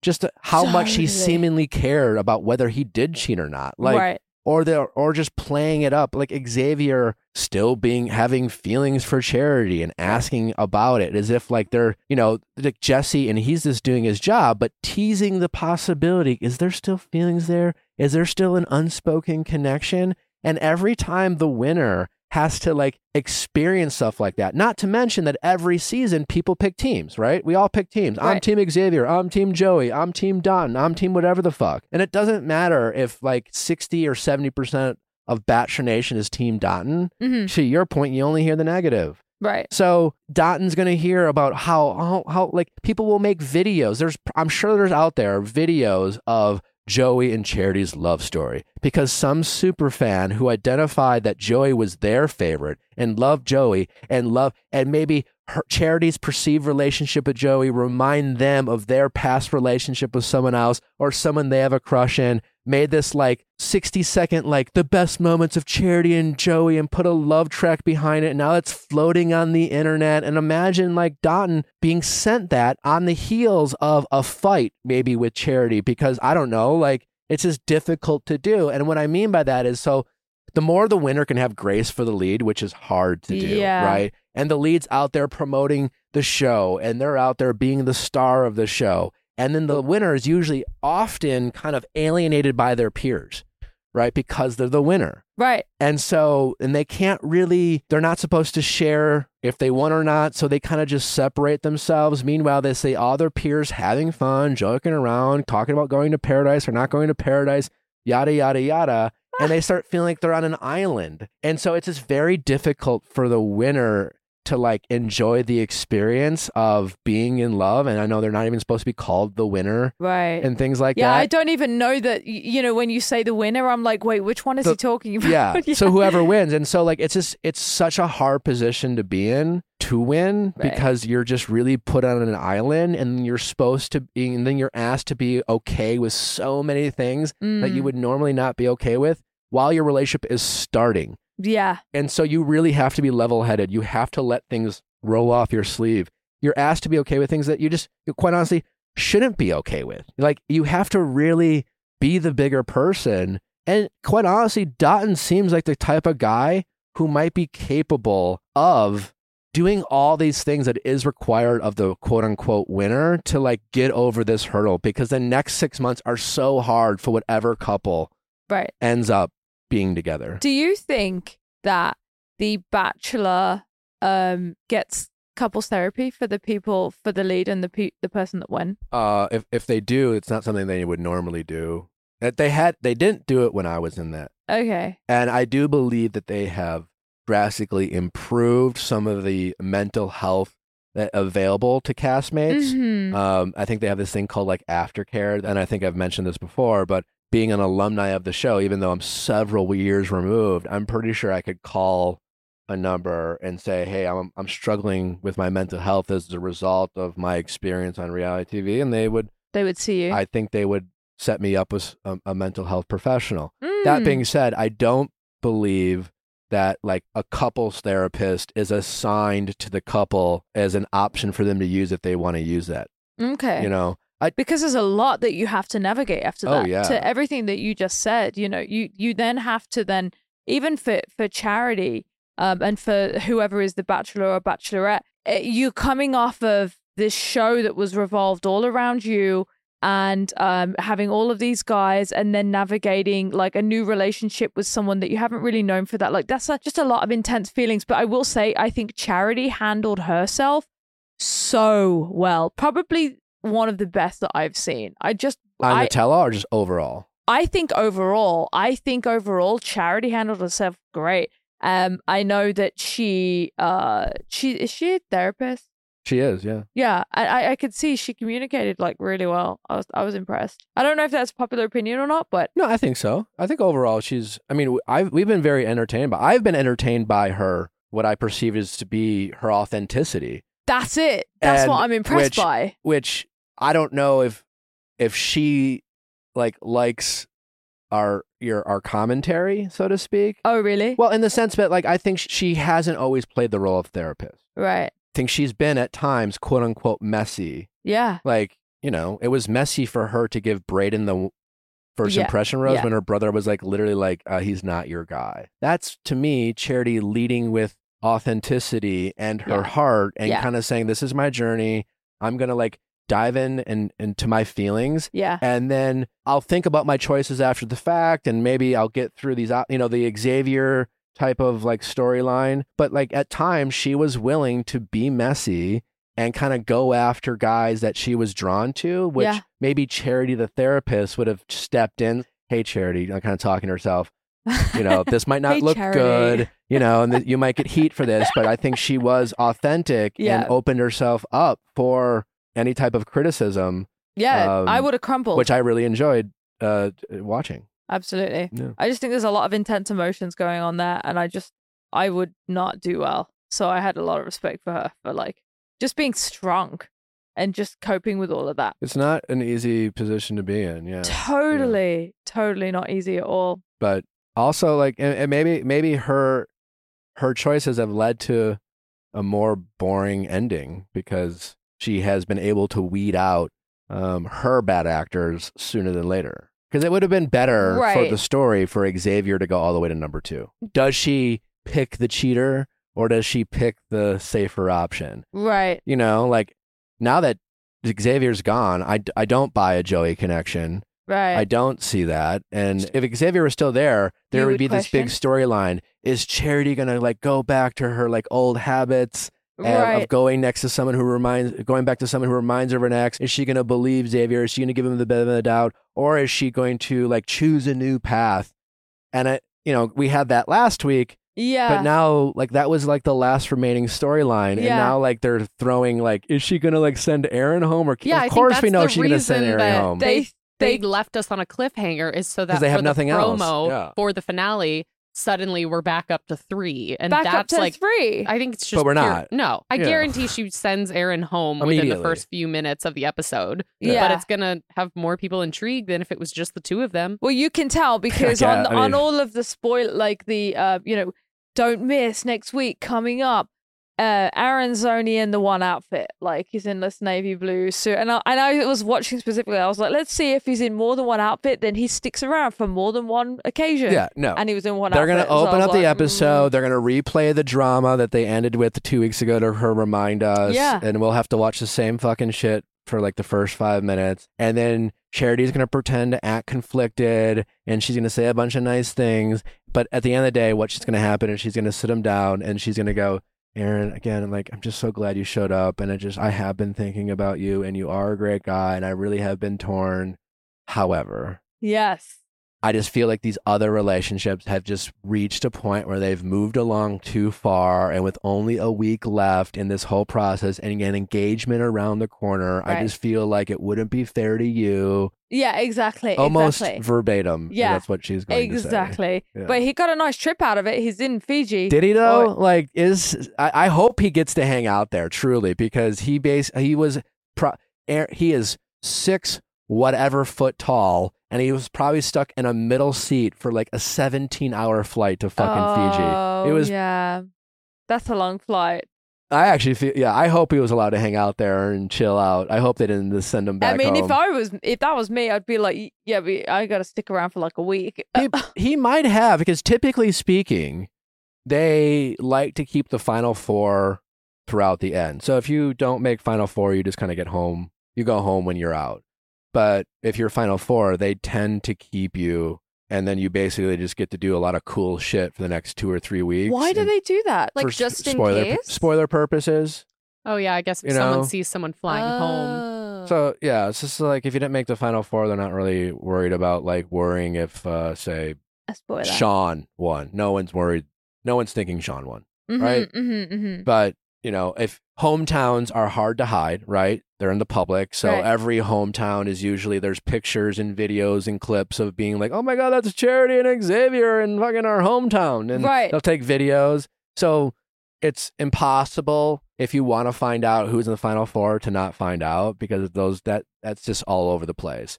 So they keep those people kind of hidden. They'll kind of usually be kind of quarantined, so to speak. So, like, So- they'll probably keep Aaron. Did Aaron then go not of his own back because obviously they were like, you know, we'll get you your flight. You're going to come to Fiji, but would Aaron have gone to Fiji anyway?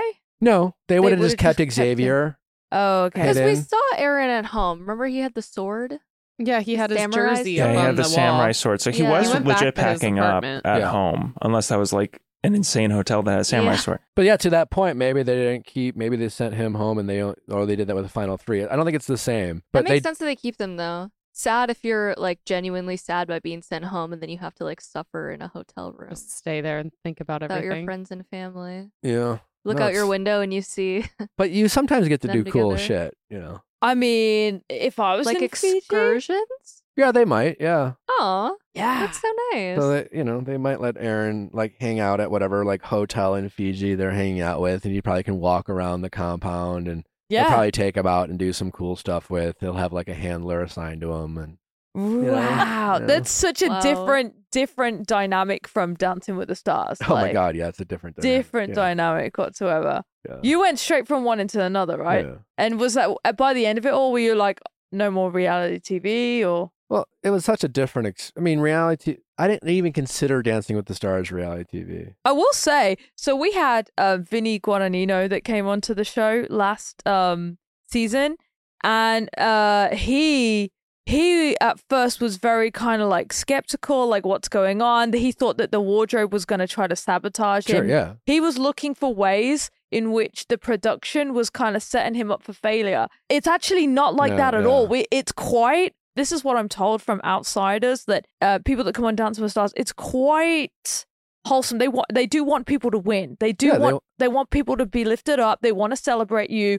You know, if even if you get out there and you get like a four or a five, like scored by the judges, at the end of the day, it, it's not about. It's not poking fun. It's not exposing people. It's more about well, if you know you commit, we're gonna love you anyway. It's like that. Yeah. So he, it was for him. Vinny was like, "Oh, it took me a few weeks to realize that the show wasn't out to get me," and I was like, "No, it's not." No, all. it's really it's really weird that way. I had a very similar experience, but yeah, they, they might have make a couple jokes, but they're, they're not really trying to make anyone no, look bad. yeah, It was very like I hadn't done reality TV since Dancing with the Stars before I went. I did Special Forces, that new Fox show. oh yes, yeah. How was that? Um, Well, it was incredible and in the most insane way. It was insane. It was like you know I can't talk about. Adrenaline stuff, right? it was outrageous i- in the most outrageous way. But I get to, to your you know you asked me if you know why I even chose to go on it. You know, like when I did Dancing with the Stars, I felt like this was the first show I have a chance to do where I have a chance to like be proud of the experience. Yes. You know,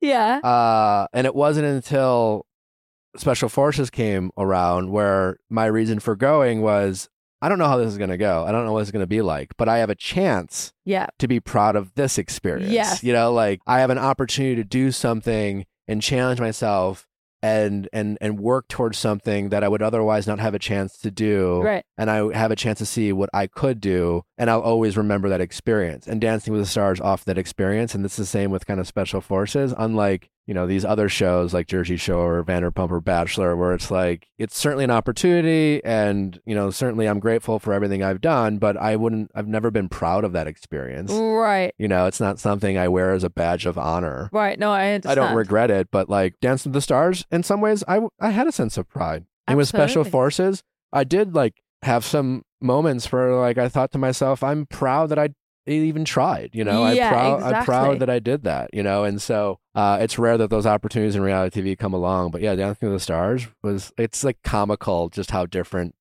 that It is. experience is Yeah. between. Yeah, because the the producers aren't trying to the drama of Dancing with the Stars Yeah.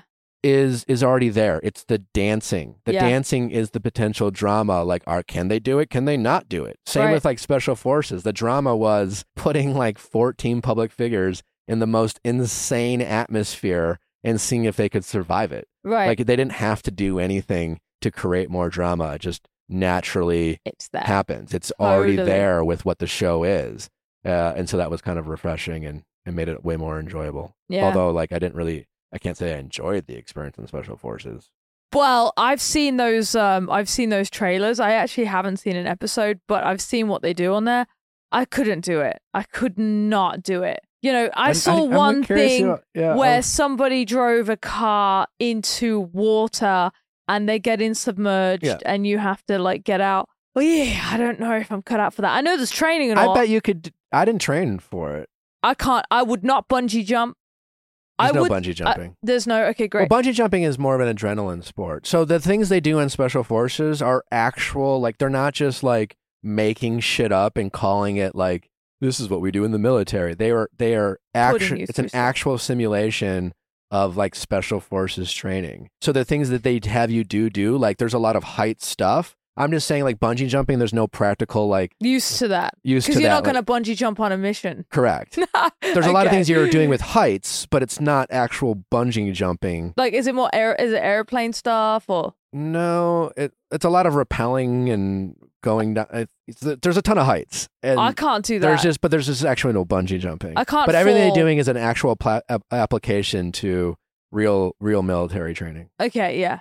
I don't know. I mean, I, I, I- would, I'd give it a go, but like the it I was the do well. submerging under the water and doing all that, and then if it, if there was an, any way like falling, you know, that's that's that's a lot of fear for me. Well, the whole show is about overcoming. yeah. Well, I'm all right in my box. Okay. I'm okay.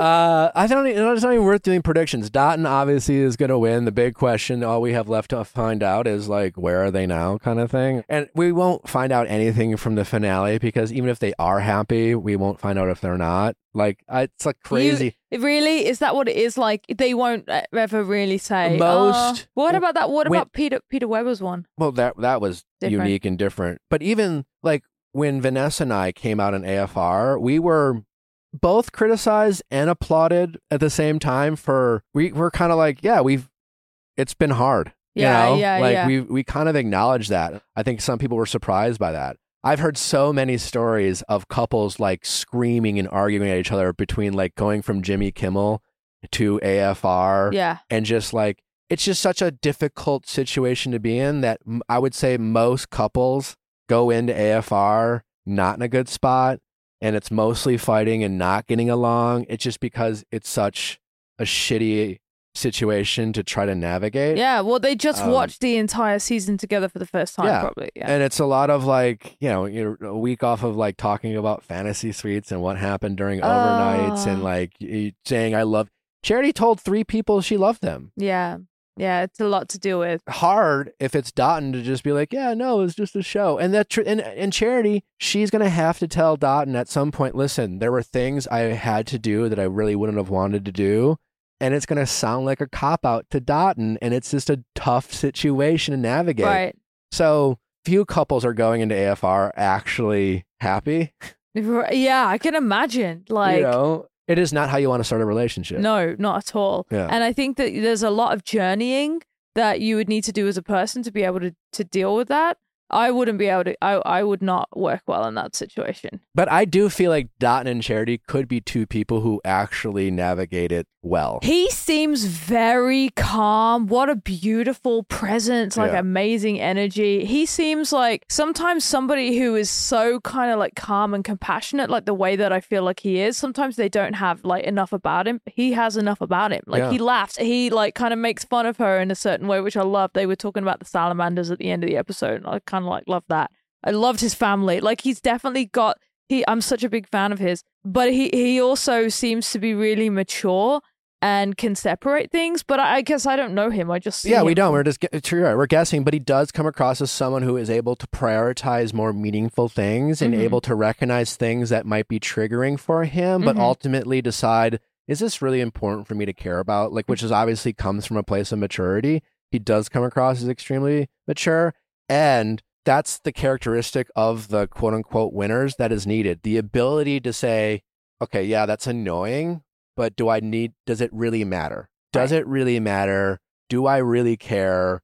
Do I have a right to be mad? Yes. Do I need to like bring this up and quote unquote like defend myself or stand up for ourselves? Because again, there's so many things that can be triggering, but like, is it important for my relationship with charity? Right. Is it going to bring us close together or is it going to tear us further apart? And deep down, am I going to ask a question because I'm upset that I really need an answer to, or do I already know the answer? The answer being like, she's charity was put in this impossible situation. But at the same time, Don has a right to feel a certain way about it. Right. And it's going to be his ability to like self regulate and say, you know what? I'm just going to empathize with Charity. I'm going to recognize that she was in a very difficult position. If I were in a position where it's so hard for someone in Dotun's shoes to put himself in charity shoes, because until you're in that position, it's just impossible to like imagine. right. But this is all to say, I think Dotun seems like the type of guy who can do it. But it, what if it's not him? What if it's Joey? It's not. It's not Joey. I don't know. I mean, I th- I do think it's I'll Dotun, and I want it to be Dotun. How much? I love. I'm down 50k. Yeah. I'll bet 50k. Oh my God. Another 50K. Wait, you can bet on the outcome? I'm sure you can. Oh, I made oh, a- I thought you I did. made a fake bet to the Oh. audience oh. and claim who who was it about? What was I wrong about? Well, love is blind. Love is blind. oh, is Love is Blind? No, who in the was altar. gonna say yes? yeah, the yeah. al- oh yes, Yeah. yeah. Chelsea and um, Kwame. Kwame, how they were never they weren't going to get Oh. married. Yeah, And they were never going to be together. yeah, and they're they're still married. Oh, look Yeah. at that. Look at that. So, Yeah. way off. Yeah, down Wait. 50k. Did you pay up? I mean, like in my head. Yeah. I didn't really. I didn't. Have, who, who was I supposed to pay? You know. Yeah, I yeah, didn't- yourself. yeah, yourself. Uh, no, 50k. Yeah, I'll bet. I bet my fake 50k. And Joey's your next bachelor. Do we think we're gonna get any Paradise trailers next week? Well, we know Oh, Brayden's oh there. yeah, We got a oh yeah. There's tease. no way as a production they are not going to. They're not gonna post that. Also, we didn't speak about Gerry, but we can get there if you want. Yeah, But let's get there. just- Let's wrap up with Gerry. Gerry, I was blown away because uh, we saw that trailer uh, at the Men Tell All about him losing his wife, his first wife. I think her name was Vicky, and I was in tears. I've never Me been in tears watching a Bachelor uh, I have. trailer. Sadly, What the first, the very first, like, hey, my I, name I is. I cry really easily. Oh, when I was- I- I love that about you. I cry during hap- things that are happy make me cry. Me too. Me too. Not sad moments. It's happy moments. And not that this was a happy moment, but the way Gerry spoke about his love was happy. It was beautiful. and those are I those are for me tearjerkers. I just, I I, was so uh, shocked that this man was talking in the way that he was, and that he also is now ready to find a new type of love for the rest of his life. That to me was like, there's no way I wasn't, I'm not rooting for him. There's no way I'm not going to watch. I just loved the guy. I thought he was just amazing. So we haven't had any spoilers on the the women that they're going to have for the Golden Bachelor, right? Well, they're still filming. Other than potentially, you know, Matt James, who was the Oh, yeah. Bachelor. yeah. There have been questions of if Matt James's mom was going to go on the show, and Okay. Matt and Rachel Kirkconnell have done some interviews of like, I don't know if she's on it, but it would be great if she is. Like, and so I was like, I feel like uh. if how do you not know? I don't know Gerry's type, but Matt's mom and Gerry. Do we have a picture of those two? I, I seem. I feel like they. Patty James. Oh, Our is that her friend name? Patty. How old is How old is Patty? I could see that they both. Yeah, tall, both I totally. Yeah. You know, This is gonna, guys. I could I not think be more she's excited for this. 67. I she's couldn't- six. Or What? 68. 67 Oh, or I thought you said she's six feet seven. I'm like, no, she's not. Yeah. Yeah. Yeah, could- let's go. I think her and Gerry for sure. Let's go, Patty James. Patty James. She's oh, gonna at- turn She loves up. a good glass of wine. Yeah, she looks happy. She looks like she's in a restaurant or potentially on a cruise right there. Yeah. Oh, Matt's the best. What a great guy. So if she goes on the show, I wonder what's that age range going to be for all of the women on there. I think the min- I I don't think they're gonna do it, but I wanted them to cast like a Young, like a fo- young to yes, see. a couple like you know forty year olds. You know, that would be interesting. you know, And then he would have maybe to to find throw in a thirty five year old there just to shake it up. I and mean, real real messy too. Oh, yeah. Yeah, this is going to be so but I don't- interesting. I don't think I think they're gonna lean into the wholesome. I just hope that a contestant from the season goes to paradise. There's not a separate paradise. they just go on. What? Wait, so then how- we would like, need for- someone uh, younger. We would need like a No. 45 year old Not- woman why? to then go to Why- paradise. why- Okay, I Can't we have have You a it. can't cougar? send a 70 year old to go make out with. Bra- I, th- The I bet, twins. I bet Brayden- Brayden, Brayden would make out with date her. the 50 Brayden, year old. Bra- Brayden would make out with her. Why don't we do the Golden Cruise?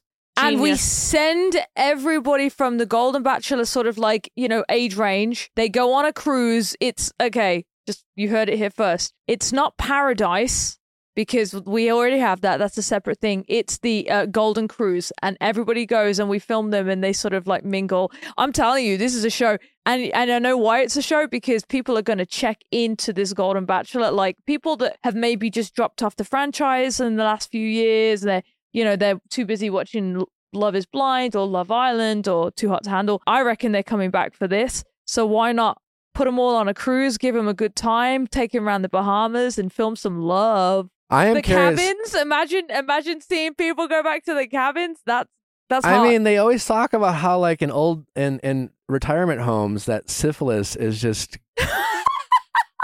Rampant. rampant. Just because older people are like fuck condoms and they're just fucking like crazy. well, you get a new lease on life, is what Yeah. I hear, and you just Yeah, want to you like- want to start enjoying things, and you know, Yeah, it's life's, like life's too short yeah, because life's it's quite too short. short You're not worrying point. about shit anymore. you know, Uh, you know, I'm interesting to see that what does what does love uh, as a journey look like for a 71 year old versus like a 25 year old or 30 year old or something like that. You know what I mean? Like he's gonna he's gonna be different in the questions. He was different when Jesse was ans- asking things of him. He just kind of like knew himself, and you know he seemed to be completely all there and It's everything. It's going to be such an interesting dynamic when it's like meet the family because we're so used to seeing people's family, like Older. parents and grandparents and aunts and uncles. And now it's going to be like, oh, here are my daughters and my younger, yeah, granddaughters. Yeah, that'll be interesting. too. Wow. Yeah, the uh, the reverse. yeah, the reverse. Yeah. So, what are your intentions with my mother? You know. no, is there that that will be a question? yeah. Yeah, Wow, that's gonna be so great. I cannot wait for that. it'll be. Yeah, of the fun. trailer got me. It had all the feels, all the feels. We'll see. I'm curious how well it will do. You know, uh, will it will it will it kind of give the franchise a bo- a much needed boost? There's just so much competition out there. yeah, there's a know? lot, but I think I think they did well with this one. I really did. I think they did a great job with charity. I thought it just was- hasn't resonated through. I don't know if it's a uh, competition. I just think the the buzz around the franchise is just hasn't been what it, you know. I think ever since maybe Hannah Brown season, it's you know Mhm. just always seems to be less and less buzz. You Mhm. know, and so I'm curious. Will Gerry create the type of buzz that you're speaking about? Mhm. Like people have fallen off. Will it bring some people back? Will it bring in new people? Well, I Um, think the first step to that was when they tweeted the picture and then said, "This is Gerry. He's 71." And even I, who haven't really like you know been consistent with watching Bachelor or Bachelorette, um, I'm sort of on and off the last few years. Even I was like, I retweeted it. I was like, if this guy's 71, look at the way he look. He looks gorgeous Head for a 71 year old. Like I thought that it generated a lot of buzz. Like people were talking about me saying, I need to know his skincare you know i need to know what where what his workout regime is what water he drinks because he looks so good. So it just i think people from the back of like him being so wholesome seeing his journey i think it's to uh, generate a lot more chat which then generates fomo which then has people logging on and watching. So i think it'll do good. I hope it does. Emma, always a pleasure talking it's with so you. good to chat to you nick Uh, you'll have to come back sometime again. Yeah. We really enjoyed you having having you here. thanks thanks i'll be back anytime this couch is lovely What uh, what are you up to? What are you promoting? Plug away, share. Where can Oh. people follow you? Well, um, I'm working on a new show called Hollywood After Dark, and it's a it's like a celeb variety show. We're filming our first episode in two days from now, and um, it's taken up all my time because I'm EP on that too. So I'm an executive producer as well as the host, and it has been just an incredible learning curve for me. Um, building a show as well as filming it and putting it out there. Um, I, but I'm super excited for that. The people involved in it are all just amazing people, and it's a new concept. It's a, going to be interesting to see wh- where it's going to lean because it's a big variety show with about 50 celebrities that are coming entertained at a Hollywood party. There's a lot of different facets to it. You've got mixology, you've got comedians, you've got artist performances. Um, but then when you've got so much going on, you need like party planners, you need like a lot of direction on the floor. So there's 50 microphones, and apparently every sort of tech company that we've gone to to get bids and quotes from have gone, wait, wait, just so we understand, 15 or 50? And we're like, no, 50 mics on people. And they've gone, uh, we, we, we gonna have to test it because we don't know if that's ever been done. So like it's Oh, damn. crazy. Well, when can we expect this, and where could we find it? Um, well, it's an it's an unwide international network. So internationally, it's going to start going out as of next year, and then uh, yeah, we don't know about US yet. Okay. Let you know. Well, congratulations. Thank you so that much. was fun. It's so fun. Uh, where can people follow you? The Emma Slater on Instagram. I'm on that mostly. It's the Emma Slater. I think on Twitter it's uh, Emma Slater Dance, but I don't know if people are on Twitter these days. Are you so on the TikTok? I'm on I'm on TikTok. The Emma Slater. Yes. the Emma Slater. yeah. All right. Well, Thanks. follow all of Emma's great content. Emma, Oh. Thank you so much again. It was such a pleasure. Thanks, Nick. You're amazing. Cheers. Uh, don't forget to listen to us on Thursday. Going deeper, we have Ciara Miller and Mya Allen from Summer House. We'll get into all of their experiences on the Bravo franchise. We'll probably talk to them about some of the Bravo drama going on. I know they're just generally big pop culture fans, so we'll get into a lot of the conversations that are going on in the pop culture world with them, but certain to be a ton of fun. Be sure to tune into that. Don't forget to send in your questions at AskNick at theviallfiles.com for all things Ask Nick related, texting office hours, mediations, just your general relationship questions. Also, there's a new update special on Viall Files Plus dropping this Friday. So, for all you update special lovers out there who have been missing out on all the bonus updates that we've been dropping on Viall Files Plus, just go to viallfiles.com to check it out. It's free to sign up. You will not regret it. Also, as always, we have another episode of Better Date Than Ever live Thursday night, 9 p.m. Eastern. All right, we'll see you back on Thursday. Bye.